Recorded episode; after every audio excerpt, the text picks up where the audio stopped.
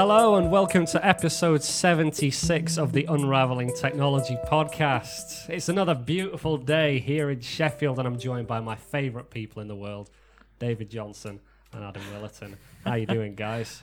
I'm pretty good. I'm, I'm even better knowing that I'm I'm in your favourite group. You're up there, definitely oh. in the the, the, the higher. Oh, sli- slightly walking that statement back there. Don't walk it back too far. There's still time to redeem yourself with some thoroughly good podcasting. How are you, Adam? I'm all right, yeah. Um, as mentioned earlier, uh, I had a weird dream about Joe last night. So Straight in with the weird dream. I'm just I'm getting it out of the way because I know you're going to make me tell it in a bit anyway. So I, I had nearly forgotten about it then. It was on the periphery of my okay. Much in the, the same way David's on the periphery of my top people. He's on the periphery of my mind. Go on then, tell, tell you what you dream about me. Okay, so last night I dreamt that we that So we were, he, he, just, he, he prefixed this by saying it's one of those dreams where you walk in, you see the person in real life the next day, and you do feel weird, even though it was just a dream. yeah, I felt really weird about Joe like for the first five minutes. Um, yeah, I dreamt that we were recording the podcast, and uh, Joe announced on the podcast that he was leaving Birchnell Howden, and me and you were like completely shocked about it. And then afterwards, we went upstairs and like told the rest of the people, and then and everyone was like really shocked and sad.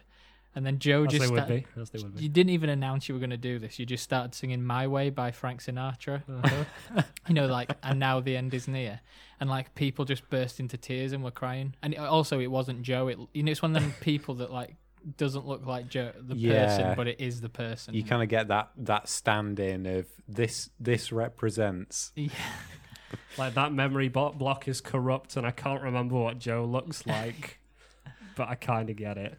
Um, yeah. So everyone was crying, and I woke up feeling really weird, and then I had to just face Joe. He's had to come in and see me today. So if you do want to resign though, doing Well, it on the podcast. coincidentally, no, bless him. I mean, I'm in it for the long run. You'll never get rid of me.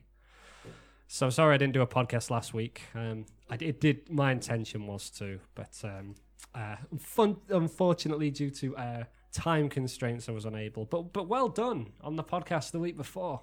It was great. I was listening to it in the garden while I was uh, doing some gardening. It was- After, after returning from, uh, yeah, from your holidays, same day got back from uh, from Austria and I was straight out in that garden trimming back that mess. But yeah it was a good good podcast. I kept wanting to interject as you know as I normally no. would on the podcast but uh, I couldn't no matter how loud I yelled. So yeah I've been in Austria for a week. You've had a week off. Hmm both fully refreshed now ready for some I thought you were going to yawn then I was like No, well, that's I- ironic yeah. David no, just sneezed. I'm just- thank you. But you did well to keep the volume down on that. It was just like one of those silent It's sneezes. good. Some I was- podcasts have dedicated buttons for that kind of thing. Yeah, I was trying to work out whether I needed to get Adam to pause the recording or not. 'Cause that one, that's been building for a minute. Dealt with it deftly. And we got a good 15 minutes of podcast material, 15 seconds rather, of podcast material out of it. Yeah, no, Austria was uh, it was good. It was warm.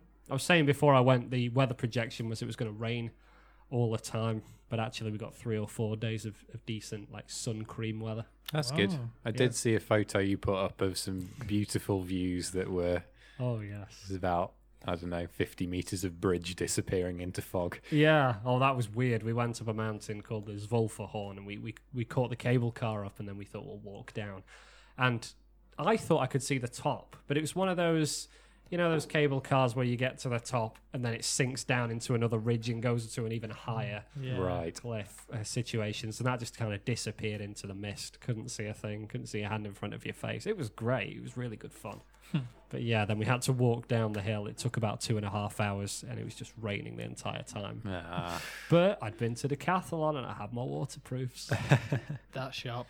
I, I mean, I, know they don't sponsor this podcast, but I can't speak highly enough of them. they should they should sponsor this podcast. you were here. Were you here last time when I was saying that the the beeper went off when I was just trying to to buy pro- products Oh, yeah, from them yeah, yeah. legitimately? Yeah. I've told a lot of people about that now. yeah. Probably lost a, a lot of good custom because of me.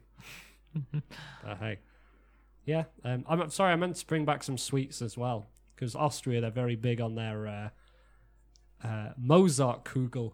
It's called. it's basically kind of just like Lindt chocolates. Oh, But, Okay. but Austria, Mozart, it's just everything's Mozart really? all over the place. yeah, Salzburg. Um, yeah, also seen a lot of locations from the Sound of Music. So if there's any uh, avid Sound of Music fans listening, um, I've still somehow managed to avoid watching it. I mean, it's not really. It doesn't really make it onto you know top 100 film lists. I don't imagine. Mm. It just seems like, well, it's one of those films that is kind of on the list of films that you think appear every Christmas, though I'm not sure it actually does because I probably would have seen it if Yeah. it did actually turn up every Christmas. Bit of a time commitment. We were Yeah. going to watch it the night before we flew. I had Mhm. to turn it off about two and a half hours in, just because it just kept going. I think it's three hours in total. Really? Mm. That's long for something like that that was made that long ago. I don't know. That's they used to they used to love that. Did they? then, Yeah, like, Oh, right. um, Lawrence of Arabia. oh yeah. We went Ben to Hur. Yeah. Mm, they loved it. we went to uh, the station that was used in Brief Encounter, Oh, and they have a little museum set up there. This is on my holiday, Mhm. um, and they have a cinema that shows the movie on loop, just twenty four hours. Weird, isn't it? How one thing gets filmed somewhere and that just defines the place. Yeah, I think I can't remember if I mentioned that we went to the weekend before we went to Austria. We went in, uh, to the Yorkshire Dales and we went to some. I think it's called Aysgarth Falls, and it was a waterfall, famous because they'd shot a scene from Kevin Costner's um, Robin Hood, like on the top waterfall. Getting really tenuous now, isn't it like It's yeah, but oh, excuse me, but yeah, just uh, you can define a place just by a, a not particularly good film. Not that I've got any problem with um, Robin Hood. I've never watched it. I don't have an opinion. okay. But still, It's not the most historically accurate film, but it's pretty fun. might be more historically accurate than the the Russell Crowe version. But I don't want to get into that. Let's not get into that. Let's talk about some technology related news. That's what we're here for. So, first story that I've got, I'm going to go with the uh, the first one about the EFF criticizing Google. So, I thought we'll start with the biggest stories. Okay. Go go to the smaller ones. So this is news. Um, it's been a, a busy few weeks in uh, American politics and goings on, but this is a story. Uh, a bit of background. A couple of weeks ago, there were some uh, protests in Charlottesville, USA, uh, which was uh, by some far right group called uh, Unite the Right, who were protesting the takedown of a, a statue of a, a Confederate figurehead. I think it was. I'll just say here, I'm not an expert in what constitutes the difference between white nationalism, Nazism, right wing extre- extremism. So might use the terms Alt-right. alt right, might use the terms interchangeably, and I apologise in advance for my ignorance. But anyway, yeah, there was a protest uh, because of the uh, they were going to take down this uh, statue, and they were sort of publicly opposed and uh, clashed with uh, a far left group called uh, Antif- Antifa. Um, there was fighting, violence. At one point, uh, somebody got uh, killed when they had a car uh, drove into them. There's been a lot in the news about it Hmm. and uh, a lot of criticism of Donald Trump for uh, like not being more critical of the kind of neo-Nazi side of it. Anyway, this article that we're looking at is a BBC News article. Uh, it is the EFF, which is the Electronic. Frontier Foundation. yeah, so the kind of the council of internet bigwigs. So I think we discussed the EFF previously. Said actually they consist of quite a lot of quite a lot of people from quite a lot of major players from different companies. They tend to crop up um, in stories about rights and so on. So We talked about them with the um uh, the browser encryption, HTML5 encryption. yes, and uh, the standards of encrypted video and DRM, and um, they've also come up with the sort of um, the stories that we've talked about where companies are trying to, you know, add support or rate limit access to different websites and whether or not that's fair and so on. Yeah. And I think that's a lot of what this article talks about. So the EFF have criticized uh, Google among a couple of other companies. So uh, Cloudflare were in there, uh, GoDaddy, because um, after all this, there was a there was a kind of a white nationalist website called the Daily Stormer, which has been pretty vocal in its support for both the the initial Unite the Right protest and also the uh, they they said some pretty denigrating things about the the victim, the person who was killed during the protest. Yeah, the the kind of the way this came up was they put this article up um, about the the woman who got killed in the protest, um, and then I think shortly afterwards they published another article saying that Anonymous had taken over the site. Mm. So the impression people came away with was that they were trying to put up this article, and then if it went bad, they'd pretend that they got hacked and they didn't actually write the article, but the Yeah. kind of major Twitter accounts associated with Anonymous are saying, no, we didn't do that. That's always struck me as a funny thing. The major Twitter accounts associated with anonymous. Uh, Anonymous. Anonymous. Yeah, because it's by definition supposed to be a faceless, yeah. You know, mass of people. It's meant to be any and everyone. So if you're sort of centralizing it or saying, check out the anonymous public Twitter feed or official Twitter feed, that doesn't really work per se. So the Im- implication was that they they say they got hacked and they didn't. They imply that they didn't want this article to go up, but um, GoDaddy, who were there, um, who were hosting the website, didn't agree with that and said, "Right, you've got 24 hours to go find yourself another hosting provider." So they shifted over to Google, um, got hosted on Google for a bit, and then a couple of hours later, Google did essentially the same thing except they went a little bit further because um, they Google run a DNS service, so that's basically your website address www. Um, birchnellhowden.co.uk, for instance, Good plug. or unraveling.technology. There we would- go. Would Read the maybe be a better one. Um, that address is kind of held with a DNS provider, which basically tells people who go looking for that address where to find the actual website. Um, so Google hosted the DNS for them, and then when they decided they didn't want them on their platform anymore, within a couple of hours of hosting them, not only did they kind of kick them off the platform, make the website disappear, they also locked that um, web address down so that nobody could buy it, nobody could renew it, nobody could move it off the Google platform. So they essentially killed the website. Hmm. And then the kind of last piece of this whole story is that for years now, this site has been um, been protected by a company called Cloudflare. Mhm. So we talked on the podcast a bunch about denial of service attacks, which is basically when a bunch of people try and get to a website and just ask it questions, and they're not actually, you know, they're not actually trying to use the website. They're just trying to throw as much data at it as possible and try and, you know, just request pages on loop and so on to kind of use up all the resources so that other people who are legitimately trying to get to the website aren't able to get in amongst all the noise. Yeah, we talked about the um the Mirai Mirai botnet. That was a lot about Yeah. DDoS thing, and I think Google themselves have their own uh, Google Shield, isn't it? The one that's there to protect journalists and Yeah. human rights activists and things like that. So a big, a very big player in this kind of combating denial of service is a company called Cloudflare, who they reckon they handle about ten percent of web traffic or websites. Um, so they provide this kind of network that distributes all of the the website across a whole bunch of servers, so that when you're going to the website, you're not talking to one server that is going to fall over if too many people talk to it. You're talking to this vast distributed network of servers, and yeah, you just you'd need a huge amount of resources to take something down.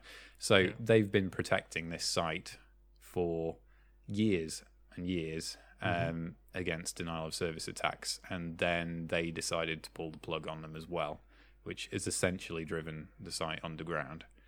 Yeah, it's interesting because you think, oh yeah, so bad white nationalist Nazi website, take it down. It was only really because they've sort of drawn the ire of the public in the. It's because this, um, it's all kind of in the, the cultural zeitgeist at the moment because of what happened in Charlottesville that they've had an awful lot of bad vibes coming that way. So it's worth saying that they have existed up until this point, You know, it's not like they've just kind of suddenly popped up and then been shut down. They've they've been around for a long time. It it mostly seems to be in response to this story that they published about uh, the woman who got killed. Hmm. The the kind of wrinkle on this is that Cloudflare pride themselves on defending free speech, Yeah. And they have you know they've been happily or unhappily kind of hosting and protecting this site for years and years, and they continued to do so even after GoDaddy and Google, and even after the article in question was published. The thing that eventually drove them to actually say, no, we're not going to protect you anymore, was nothing actually on the site itself. It was just hmm. a bunch of people talking on Twitter saying um, or suggesting that Cloudflare supported their ideals because they were continuing to protect them. At which point Cloudflare said, "No, we don't. Um, you're gone." Yeah. The kind of the big crux of this is all about free speech and the idea is, of yeah. whether you know whether you protect free speech regardless of what people are saying or whether you can step in and you know censor some things that you find distasteful. And this is what the EFF has got uh, is complaining about. Yeah. they don't they don't agree with what the website's been putting up and the articles. They don't think it's it's good or something that they support or agree with.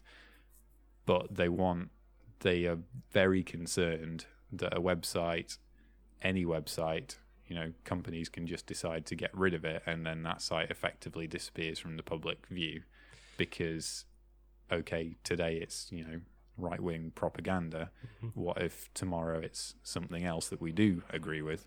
Yeah, and uh, taking this from the article, the uh, the EFF said, "We strongly believe that what GoDaddy, Google, and Cloudflare did here was dangerous because internet i- intermediaries, especially those with few competitors, control so much online speech. The consequences of their decisions have far-reaching impacts on speech around the world."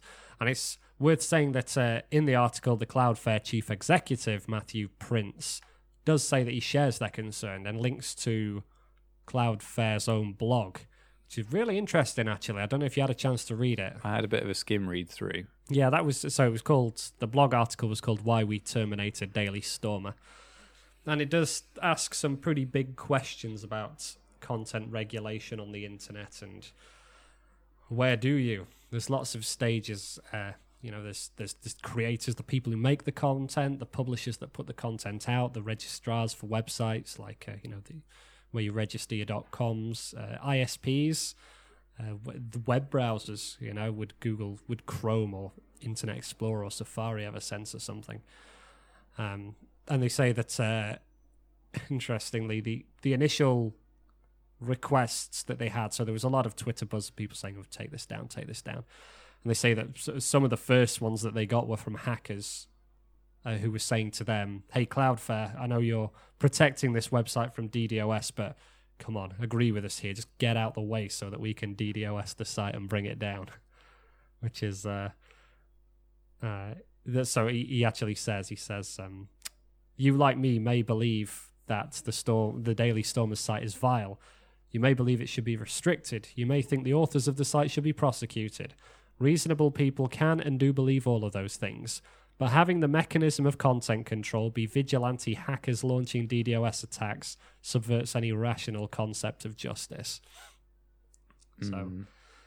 then goes on to talk about yeah how this is a lot of people would say this is a a free speech issue and there's a lot out there about repressing free speech has never gone well for anybody really Mm. unless maybe we just don't hear about it. But when you marginalize a, a group, then that's never going to manifest in them suddenly going, oh, yeah, okay, I suppose you're right. We probably shouldn't have a, pl- a platform or a voice. There's always going to be, you know, it's, it always turns into something uglier. So perhaps this isn't isn't the way to go about it. And if it was, does the responsibility really lie with Cloudflare, who's kind of at the at the top of this whole pyramid? Yeah, and um, so it, it's a weird one, isn't it? Because they're not. It's not. They're not hosting it. They're not actually, you know, providing the content to the world, essentially what they're doing is protecting it. So, in like an ideal world, in a world without hackers or where people didn't actually want to take this site down, them taking themselves out of the loop wouldn't actually do anything. Hmm. But because this site is under constant attack by people who disagree with it, then them stepping out of the way is essentially signing its death warrant. Yeah. It's not not quite a death warrant though, because this the other thing is that it's now the site is still available, hmm. but it's just not available on the regular web. It's now available on the dark web via the Tor browser. So, which is That does very, very much limit your readership, I guess, though. Yeah. I can imagine a lot of people aren't very familiar with how to use a Tor browser. I'm not entirely sure myself. but it does the kind of yeah it, it probably limits your readership it limits the people stumbling across it and either getting up, upset or you know reading things and it, it recruiting more people to the ideals. But at the same time it does take it out of kind of visible view. It's a lot harder to see what's going on there. And Yeah. you know the the dark web is full of people doing you know drug trades and you know child pornography and all sorts of horrible horrible things. And you know driving another thing there i don't know how much of a win that is Yeah, when they're having to. I mean, there was for a while they did have. Say a while. They did get a domain in Russia, so they were daily stormer dot RU, but again, that's been banned as well. I've got a. I, I, ca- I don't. I can't think of anywhere that wouldn't have these kind of rules in place. You know about uh, you know your websites not propo- not promoting hate and things like that. I imagine the t the terms of service for pretty much most things would involve that. So I can't really see anywhere online that you could go other than the Mm. deep web, particularly. In terms of like who should reserve the right to make the decision, though, that's a tough one. Uh, There's like a there's a, a theory that in government or in governance that you want to kind of push responsibility for things down to the lowest rung of the pecking order that you can, really. So don't have don't have Congress deciding, you know, whether you're going to put a water fountain somewhere. Have you know, push it down to the to you know the, de- town, the town mayor or Yeah, exactly. And it means that you don't get tied up with unnecessary overhead, but also you're not likely to be accused of abusing power. mm, Kind of the same thing with the internet, I suppose. Uh, you could block things at an ISP level, but that's kind of dangerous because that's most people's gateway to the internet, and that's a bit of a sledgehammer approach. That's why everyone gets upset when websites get banned. Uh, you know, when when there there was talk of oh well, we'll automatically block porn websites, and you have to ask to have them enabled. That was people's kind of argument is that you know you, you you're affecting everyone here. Why not just leave everything as is and then just offer that service for the people that want it? It's a tricky one especially yes. when when the whole world has kind of a, a standard way of engaging in discussion through websites and if you're saying to them hey you can't use this you can only use this crazy crazy secret internet that's that's full of all kinds of illegal things then and you exclude them from the p- platform then as mentioned before pushing them underground is it's not gonna it's not gonna yield fruit Yeah, it's a difficult one because on the surface, in this one particular case, I think a lot of people would be quite happy to see the site gone. Mm. But you have to kind of think about it on a wider scale and a setting of precedence for other future sites and other future, you know, topics of discussion. And who knows what's going to come up in the future and be a hot topic issue that, you know, somebody might decide mm. I don't want people discussing this or looking at this. We want to get rid of it. I'm, I've seen a lot of comparisons to sort of the civil rights movement and stuff, and like, Yeah. sort of around that time, then the is it the N NCAAP something like that? I, I'm not very Who familiar knows? with America. Anyway, the um, yeah, the uh, the group that represents African Americans and um, rights and so on, they were very much seen as the bad guys. right And you could imagine, like, if this was you know, if this technology existed, then maybe all of their statements and their websites and so on would be blocked and banned and filtered off the internet. Mm. And looking back at that now, that seems like you know a terrible thing. If you you can't get your content out there, then you can't get the rights for these people who are you know being mistreated and suffering and seen as low class citizens. It's a bit of a catch twenty two in it because we talked about net neutrality and you know how like oh allow the internet to be its own thing, but then at the same time you've got questions like this to to discuss and kind of thrash out. Yeah, It's you- tough. There's a lot of lot of internet. yeah. You want on one hand you don't want to censor people, on the other hand you don't want influential, you know, influenced, easily influenced people coming across things that are, you know, misleading and bad for them. Mm. Yeah. I don't know what the answer is. Okay. Well, Adam, do you know what the answer is? No. Okay. Sorry, guys, we couldn't figure that one out. Let's try with our uh, next story. Technology still raveled. oh, we're not doing our job. We picked at it a bit, but it's still pretty knotted. Yeah, we'll give it to someone else to figure out. So the second one I think we'll talk about is the uh, the H3 um, fair use court battle at Sitch. If that's all right. Sure. So this is uh, when when I emailed this round. Uh, Adam Adam said, "Oh yeah, always ready to talk H3." So yeah. do, you- do you want to give us a, a, a brief outline of what what H3 H3 Productions is Yes. for those who aren't in the know?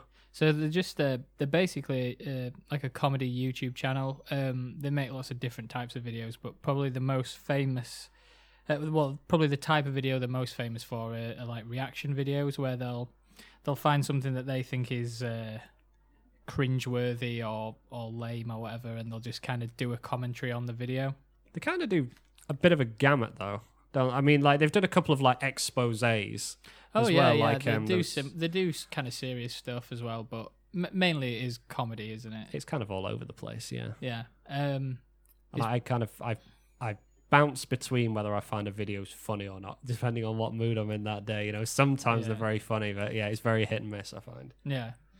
Um, But when it hits, uh, so yeah, they've recently been sued. Well, I say recently, it was like a year and a half ago. They got sued um, because one of the videos that they were kind of doing a commentary on uh, sued them for copyright for using clips from their video, whereas they were saying it, there's something called fair use policy where you know, so long as you're kind of repurposing the content and using it in a, a different way, then it's it's fair fair to use that content. fair use. You're supposed to provide, I think, critical commentary or you know something like that. You're supposed Yeah. to add to the video essentially, Yeah, which which is what they were doing. and you're also supposed to not. Your video that you're producing can't be seen as a substitute for the original video. Yeah, yeah. Hmm. Well, so yeah, they basically just yesterday won won the.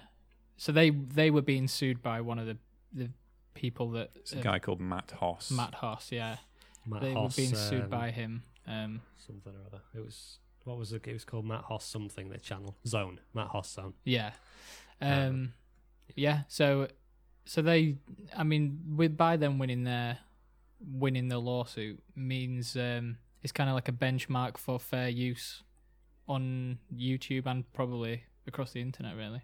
hmm So it's um, yeah, video they that they got sued for. That is, yeah, defamatory and stolen content and other stuff like that.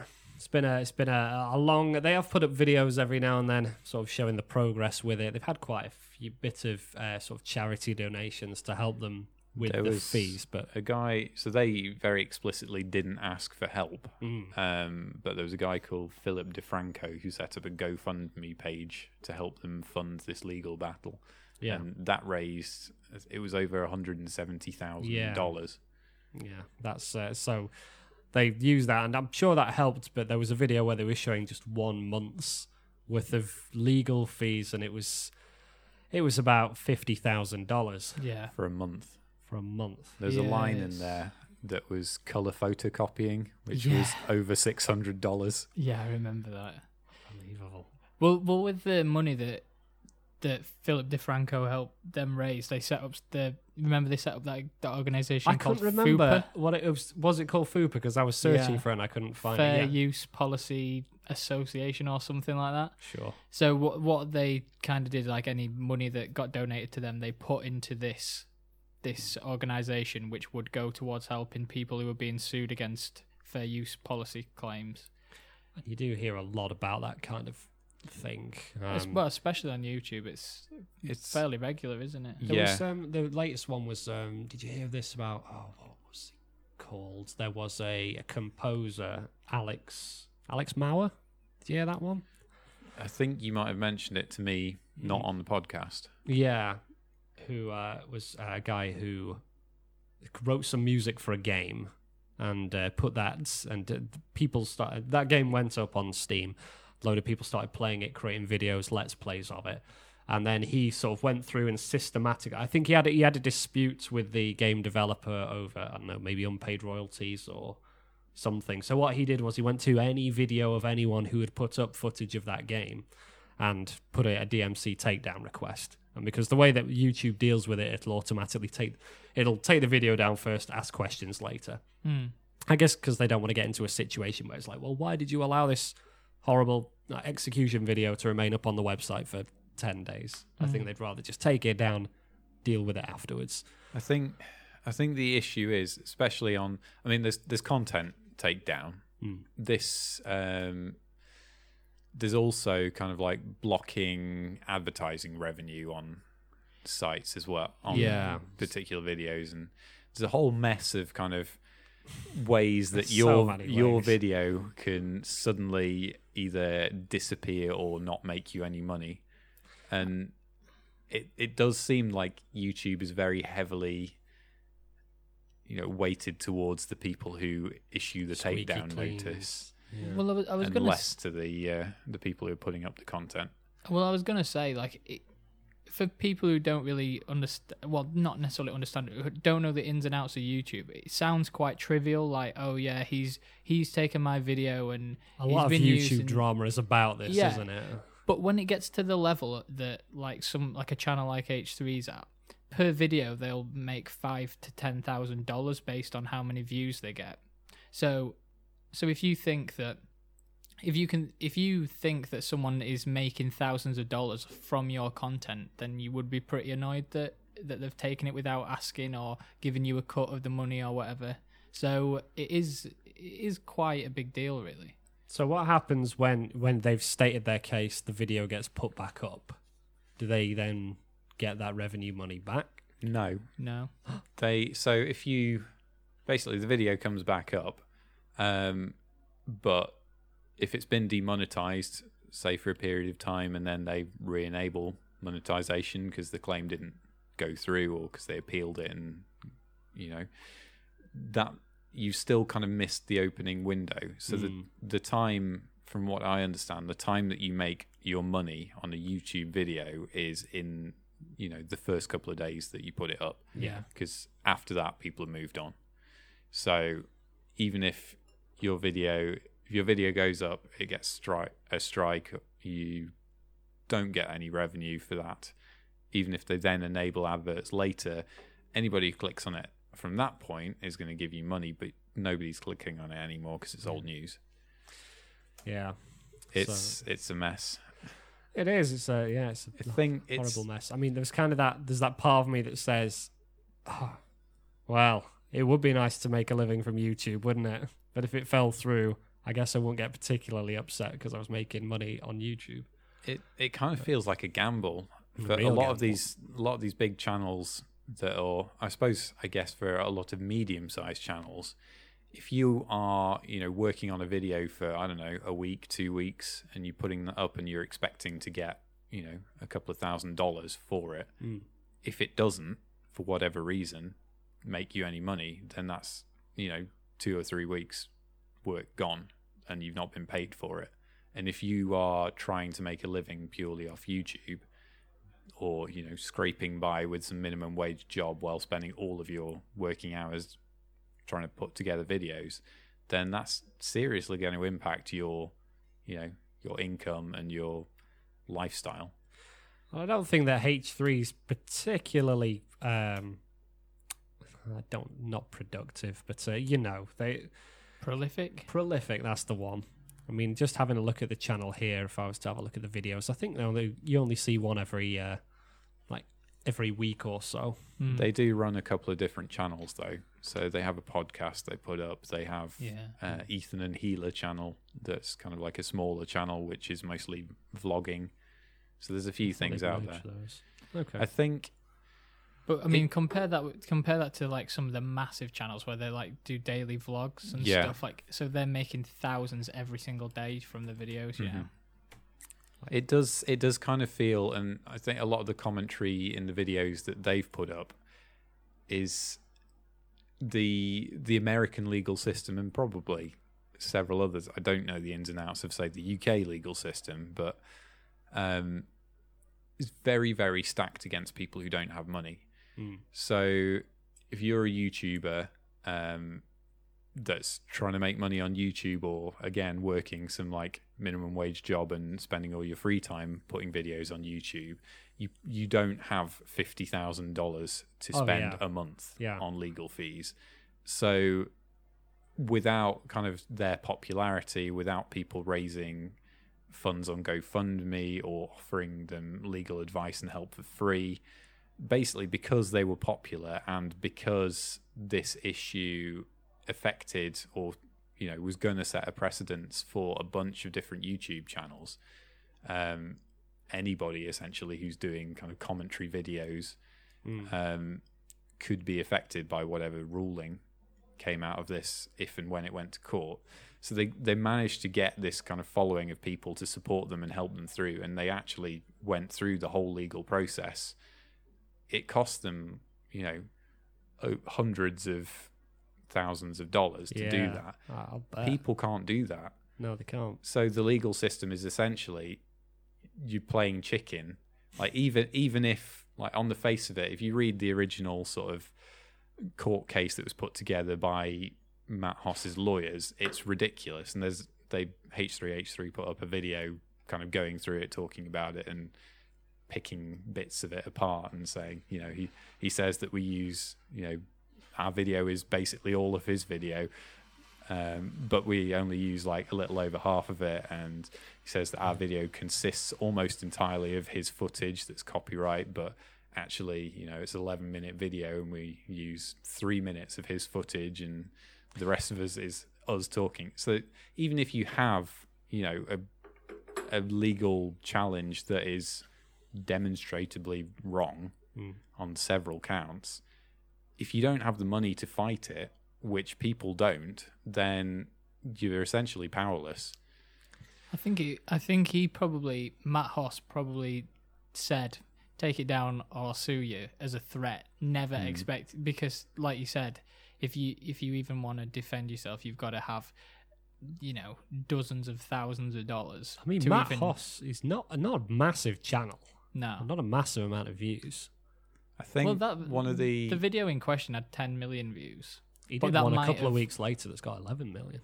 Yeah, Uh, but I mean, that's it's just I don't understand where he's getting the money to pursue this from. no, But hey, I guess maybe I don't know. Maybe he's got a lawyer that maybe saw rich. like smelt some money. well, He's uh, like, I think I think we can make some money here. he's gonna have to have a lot more now anyway because he's he lost. So Yeah. yeah. The um the interesting thing about this is that he did actually have like so a lot of people will say, "Oh, you can't use my footage; it's copyright." Uh, he had actually registered a copyright on that video, and he had actually registered copyright before H3H3 put up their video. So he's kind of done the legal groundwork. If they'd kind of taken his video and just republished his video, then it would be very, very easy for him to, you know, take them to court and they would probably win. So he's done like a bunch of stuff to cover himself. So I wonder if, yeah, it was just a lawyer that kind of thought, hey, I can, I can probably get them to pay up and settle on this. There are a few levels of kind of things that they wanted them to do. So the first, the first shot was take down the video and pay us four thousand dollars. Mm. yeah, Uh, to which they said, "Well, if we do that, then you know that lawyer is then going to go to everybody else that we've ever done a reaction video for and said, "Hey, I got them to pay up. Let me see if I can get you five thousand dollars. Let me see if I can get you six thousand dollars." Yeah, Um, like a copyright trolls kind of thing. Yeah, and Um, then they the later shot was, um, well, okay, you don't have to pay any money, but you have to put up a, a video that's apologizing, and it has to run for at least two months, and you've got to broadcast it on your social media, and then you've also got to link to his channel a bunch, and you've got to say how good he is and how much you like his videos. You can see, I mean, on the face of it, if it's like, okay, give us this money and we'll take it, and we can, you know, we'll we'll call it that. You can see how if they had a lot of money to throw about, they could just say, oh, fine, here's the money, just go away. I think it's at that point where they say you have to make an apology video and put it on your social media and link to us that I'd think, oh, oh, I'm gonna go bankrupt, but I don't care. I'm gonna, Yeah. I'm gonna, Well, the the small the four thousand when you're looking at, they were estimating at the beginning about hundred thousand dollars for a court case. So if you're looking at four thousand compared to spending a hundred thousand, mm, then you'd see people being tempted. But as as they point out, if that's your livelihood is making these reaction videos, then that's going to destroy your way of life because you're just going to be expected to pay up every single time. Yeah. So a lot of people would say that it's would see it as quite a small thing, and you could argue that it paves the way for future fair use, and that's what that's what the Klein's argument was: fair use, and this will set a nice precedent and everything. But but will it? I mean, the thing I'd say is that there's an alternative argument here, which is that whether something is fair use or not is a massively context reliant. I think, yeah, that's the thing. And it was brought out in this court case that essentially fair use is an, is an opinion. And the only way that you can determine whether something is fair use or not is by taking it to court. Drag it through court for a year. They um, there's also specifically in the ruling, the judge pointed out that this ruling doesn't apply to all reaction videos. It doesn't say that every reaction video is fair use.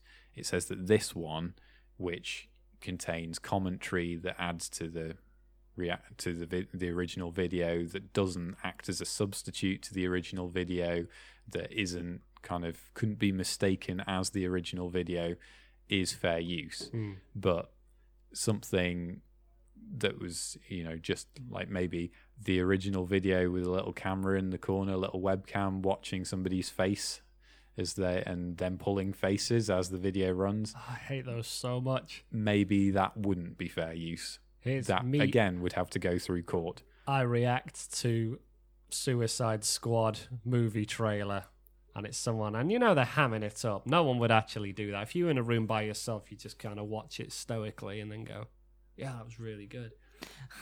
Because the camera's there, you've got to you got to pull some facial expressions, do something, do something for those likes. Um, yeah. Uh, Was it? Does it say what sort of court it was? Was it? Is it a small claims court? Is it big court? i didn't i didn't find that in any of the things i read or the the videos that were put up i don't know whether this is open to appeal i would imagine that matt hoss probably wouldn't appeal it because i don't think he'd win It's funny if you look at Matt Hoss's uh, YouTube channel. The last video he did was five months ago, uh, talking about the court case and how okay, right, it's it's March. We're going to be going to court in April. Uh, I'll get back to you guys. I'll give you updates on everything that happens. Gives you give you my my view on it. And he hasn't done a video since, and that was five months ago. But yeah, I just think if you were if that was the kind of court case where you get a jury, that'd be a great one, wouldn't it? Mm. Like, okay, right. Jury, watch this 10 minute YouTube video of this guy's video getting ripped apart by another guy and then watching them both go at it in court. In my head, it's probably a lot different from how it actually went down. yeah In me, it's Ethan and Hila on one side and then there's Matt on the other side. No, you did it. No, just- I didn't. You did this. i'm just imagining like the judge sat there some like presumably fairly elderly woman sat there watching a youtube video with some not very safe for work content in yeah, while you've got the people who made that video sitting there in in suits and stuff Yeah. in the defendant's chair. yeah. Old lady asking what a meme is.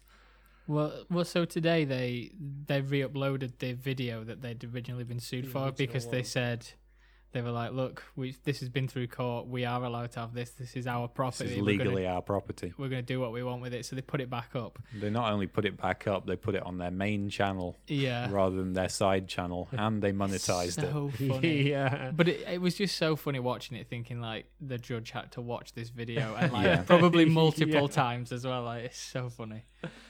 yeah.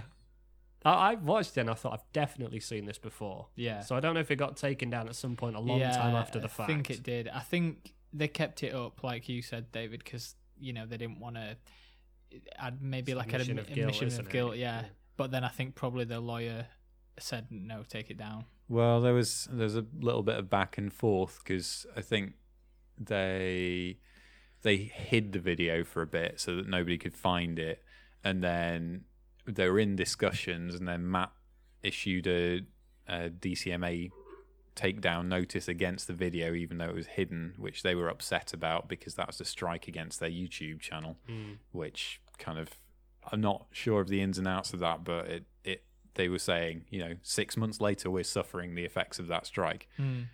Um, so I, I gather that you know I don't know YouTube docks some of the percentage or something like that, or won't put advertising revenue. Or, Yeah, I think it's to do with like advertising, and maybe to do with like the suggested video stuff. You know, like what you know, like you, when you go on YouTube, you'll see Yeah, they don't kinda promote you as- yeah as much. trending videos, suggested videos. Mm. Strikes are bad. I know that. So I they they they'd yeah, hidden the yeah. hidden the video. They'd were in good faith discussions. They were trying to sort this out, and then he just he did a strike against them, and they got upset. Oh, Um, yeah.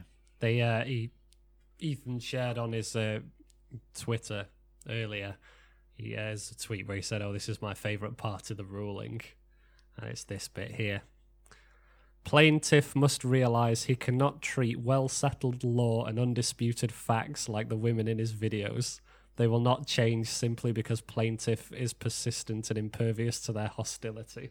For context, the video or a lot of the videos that he puts up are kind of a combination of parkour and pickup artistry.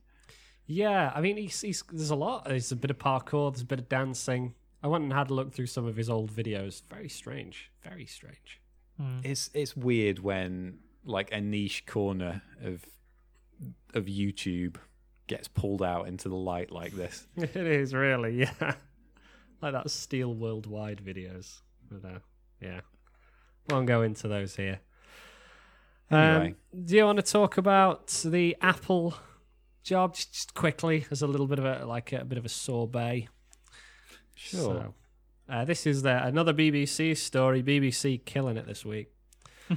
uh, this is uh, the uh, the news that um, a, a, an engineer or a potential engineer found on Apple's website a hidden advert for an engineering job. So uh, I've not re- read too deeply into this. I don't know if you have, David. Um, so he's a cybersecurity reporter. This guy called Zack Whittaker.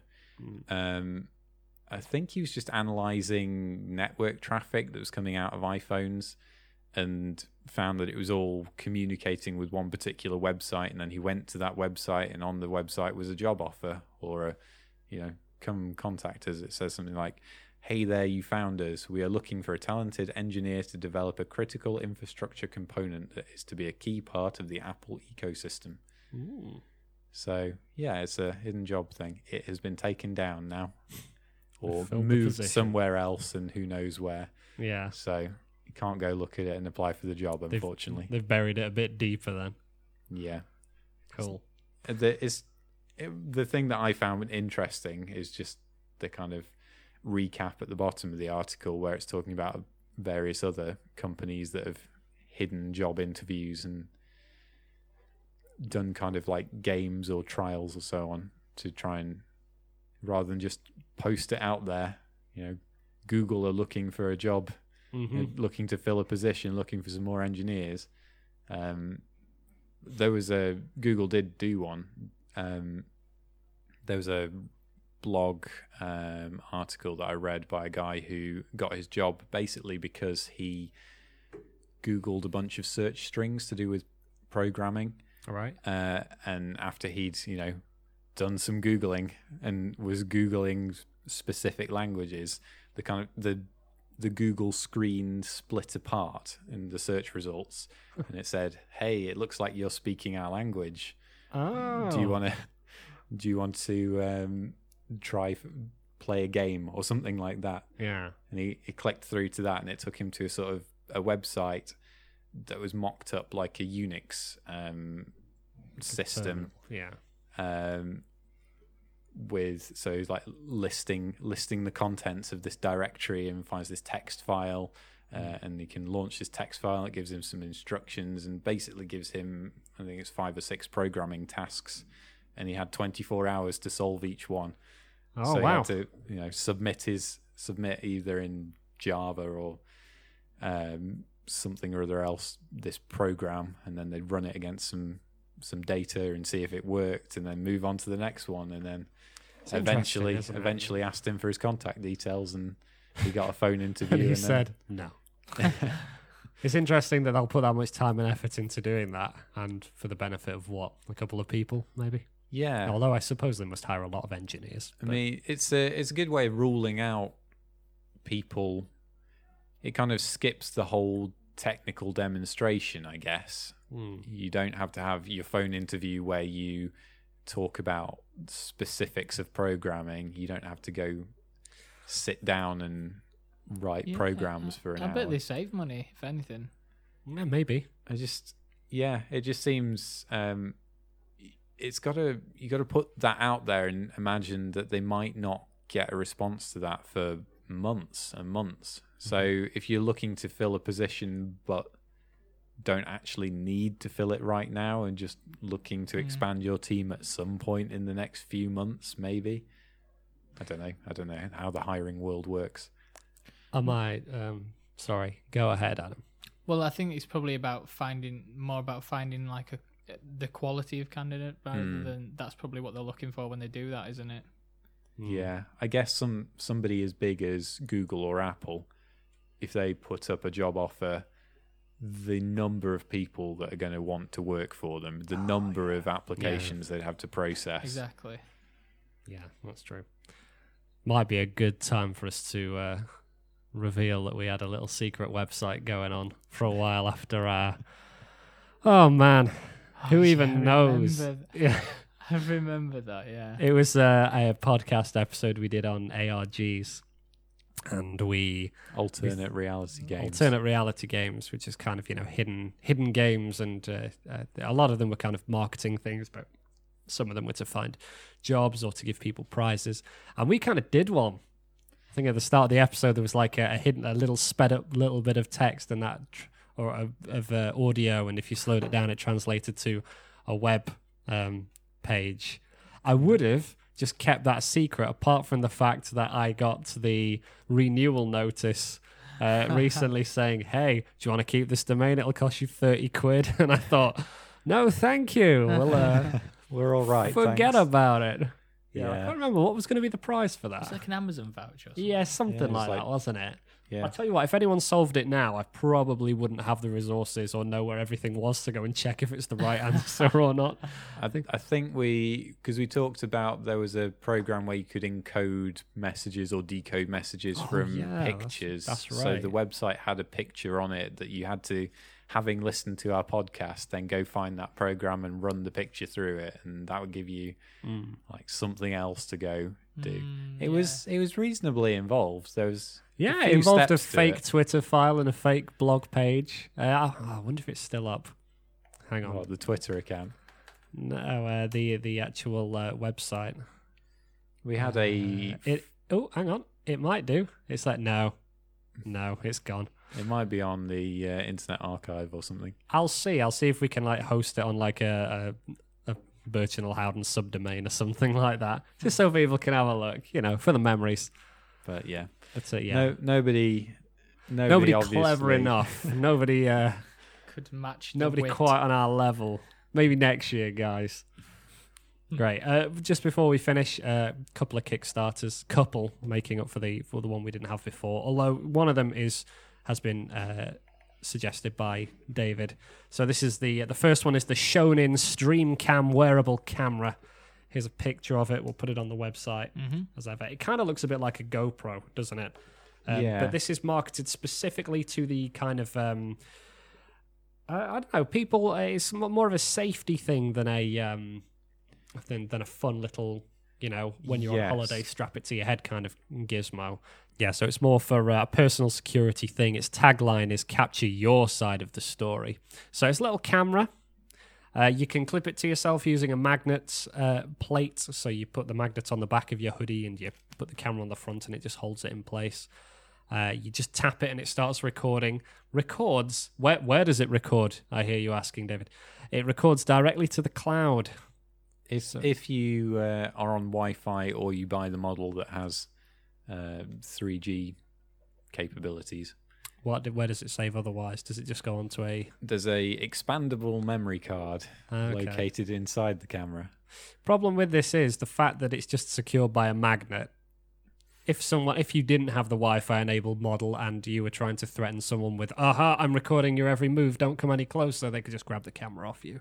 Well, I think this this is the thing that ideally you are uploading it to the cloud. Hmm. So the model that makes the most sense is the one with 3G in. Or I guess if you're using it in your house, like I've imagined you can imagine a scenario where let's say somebody turns up at your door and you tell them to, you know, go away, don't want you here. You I don't want you on my property, get off and they refuse to for whatever reason. If you're recording that on your phone, um they just grab the phone off you, break the phone Mm-hmm. um, if you've got this set up streaming that video up to the cloud, then even if you're on your home Wi Fi streaming it to the cloud, then basically whatever they do to the camera, they can break the camera, they can steal the camera. That video is on the internet, they can't get to it. So you can later pull that video off and say, look, here's proof that these people stole my camera and broke into my house and I'll tell you what. leave. I mean, if you were in a situation, so some of the situations they give as examples here are um, uh, road rage, abuse of power, random threats and assault, unfairness and injustice, accidents and theft. You can set this thing to li- to stream to the to Facebook, Facebook Live if you wanted. That'd be a bit gnarly, wouldn't it? If you're just Mm. clicking through your Facebook, so and so's gone live. Oh yeah, it's someone trying to get into their house. Ah. Like, oh, this is a bit this is a bit heavy. some police brutality or something. Yeah. Um, yeah. Yeah. but it goes directly to the crowd. Cloud, uh, waterproof and rugged, tiny and wearable, loud and proud. So you can have different colors as well, so for instant recognition and deterrence. I mean, it's kind of um, we've talked about this in terms of the police having them, because there was a statistic, wasn't there, saying that police that wore them, there was a lot less, a lot less incidents on both sides. Yeah. So police felt accountable, but then also uh, your your near do wellers uh, were less likely to act see- up. It, it's kind of an impartial witness, Yeah, isn't it? Because you can see what was said. You're not just relying on, you know, the police say, give this side the story, and the criminal says this side of the story, and what actually happened. You can see in context, or mostly in context, what was said, what was done, what people's phrasing and Hmm. body language was.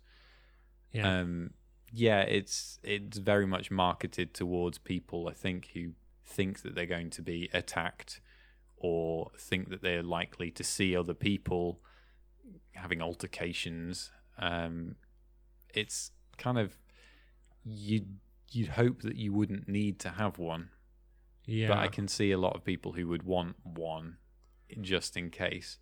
The other issue around it is kind of on one sense, you, if you've got police wearing body cameras, they're they're police. They're there to police your neighborhood. Their job is to keep people safe, and that's kind of a reasonable thing. You've got this big, you know, not company exactly, but big body that's dealing with the footage and treating the footage hopefully securely and you know not misusing it Mm.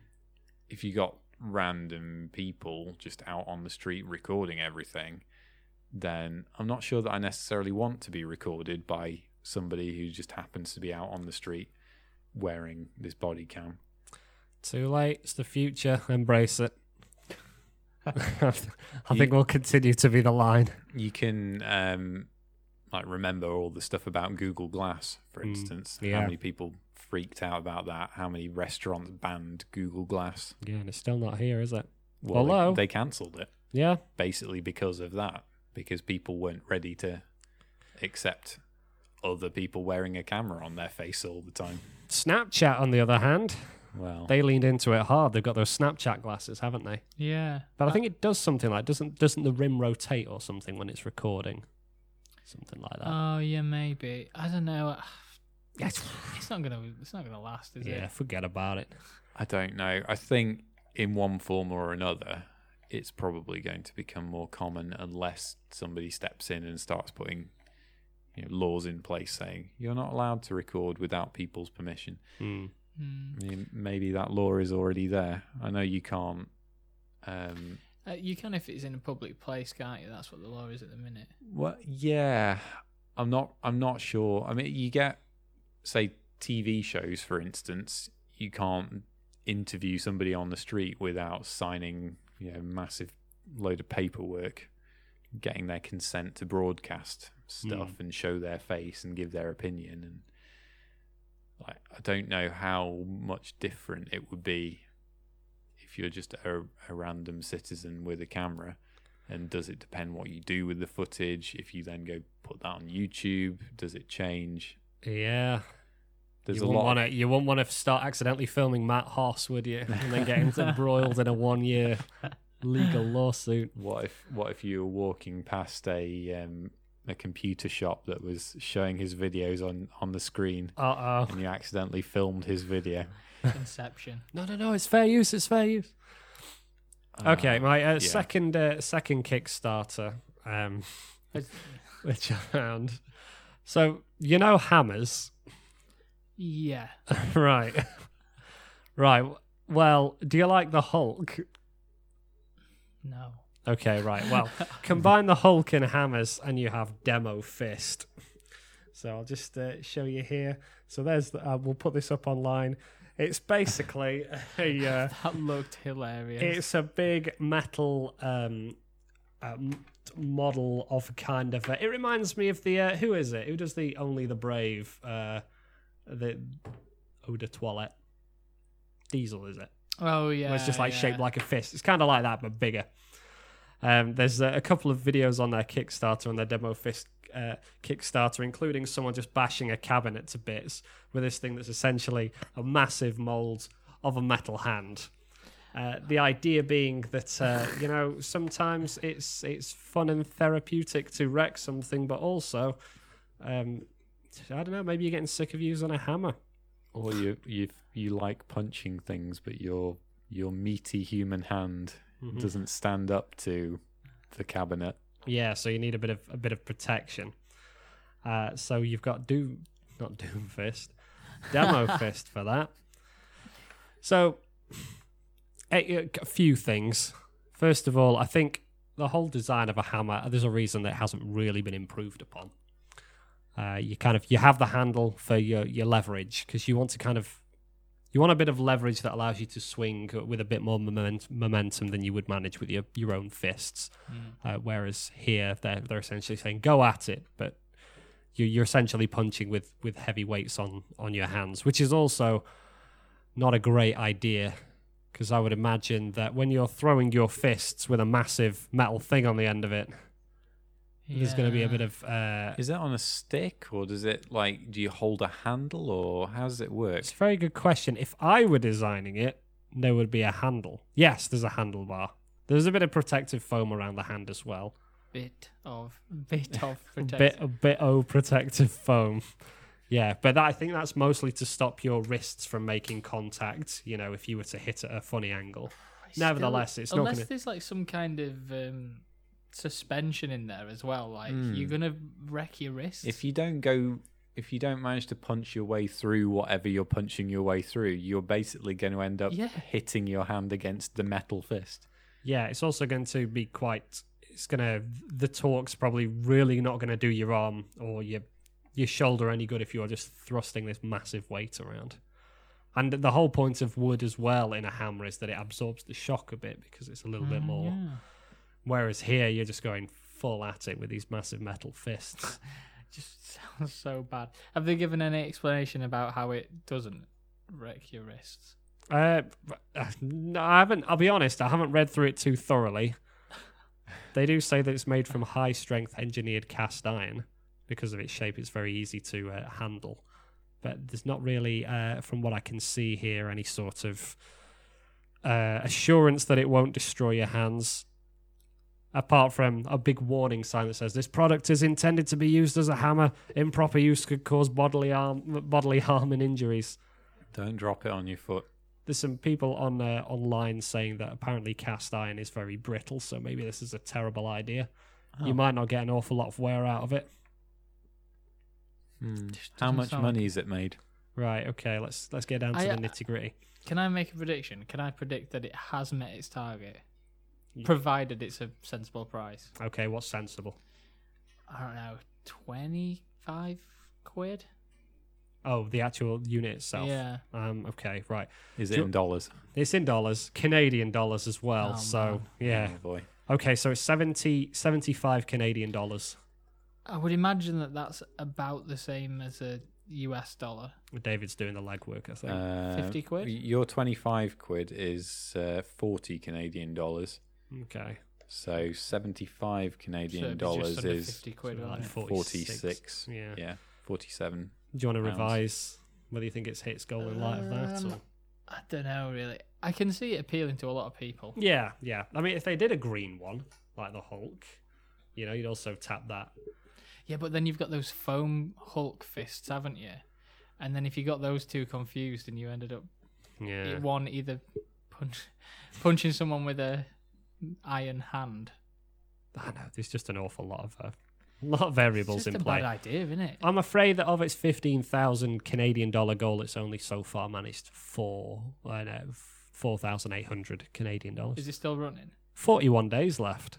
Mm, I think there. it could do it. I mean, if it's forty-one days, I'm going to guess that it started with sixty days. Hmm. I don't know. Can you just set any amount of time, or I does it know. certain allocations? Because if it's 60 days, then much like your YouTube videos, the main monetization period has kind of passed. Unless it gets picked up by some news. Some source. say kind of popular podcast about technology, maybe. Please do not buy this. It looks very unsafe. You This can is- buy a sledgehammer for anywhere between, I don't know, thirteen pounds, twelve pounds, up to probably like thirty. Think about the amount of fun you're going to have with this Iron Fist, though. This is the antithesis of technology. Why are we talking about this? I mean, I suppose the cat, the O- cast. On on the other hand, it's one of the fundamentals of technology. Yeah, I suppose so. Oh. Well, let's leave it there, shall we? Thank you very much for listening, everybody. Uh, please do send us an email about anything you've we've discussed today or not discussed that we might have forgotten. Uh, podcast at unravelingtechnology.co.uk is the place to direct those emails. Then there's also the uh, Twitter uh, at unraveling tech. I think uh, Adam just tweeted a picture of uh, the big podcast on air sign that we've had. We're Yeah. putting that uh, that new touch screen board Smart thing, TV thing. Putting it to very good use. Uh, and uh, the blog, as mentioned earlier, unraveling.technology, is still up, and uh, Still has content. still has content. Yeah, Google's not locking that one anytime soon No. and uh, leave us a little review on iTunes if you if you haven't already. Uh, thanks. I think we'll be back next week. I think we're all here, uh, maybe with additional guests. We'll see how it goes. But from me, Joe Tonks, David Johnson, and Adam Willerton. Thank you for listening and goodbye. Bye. Bye.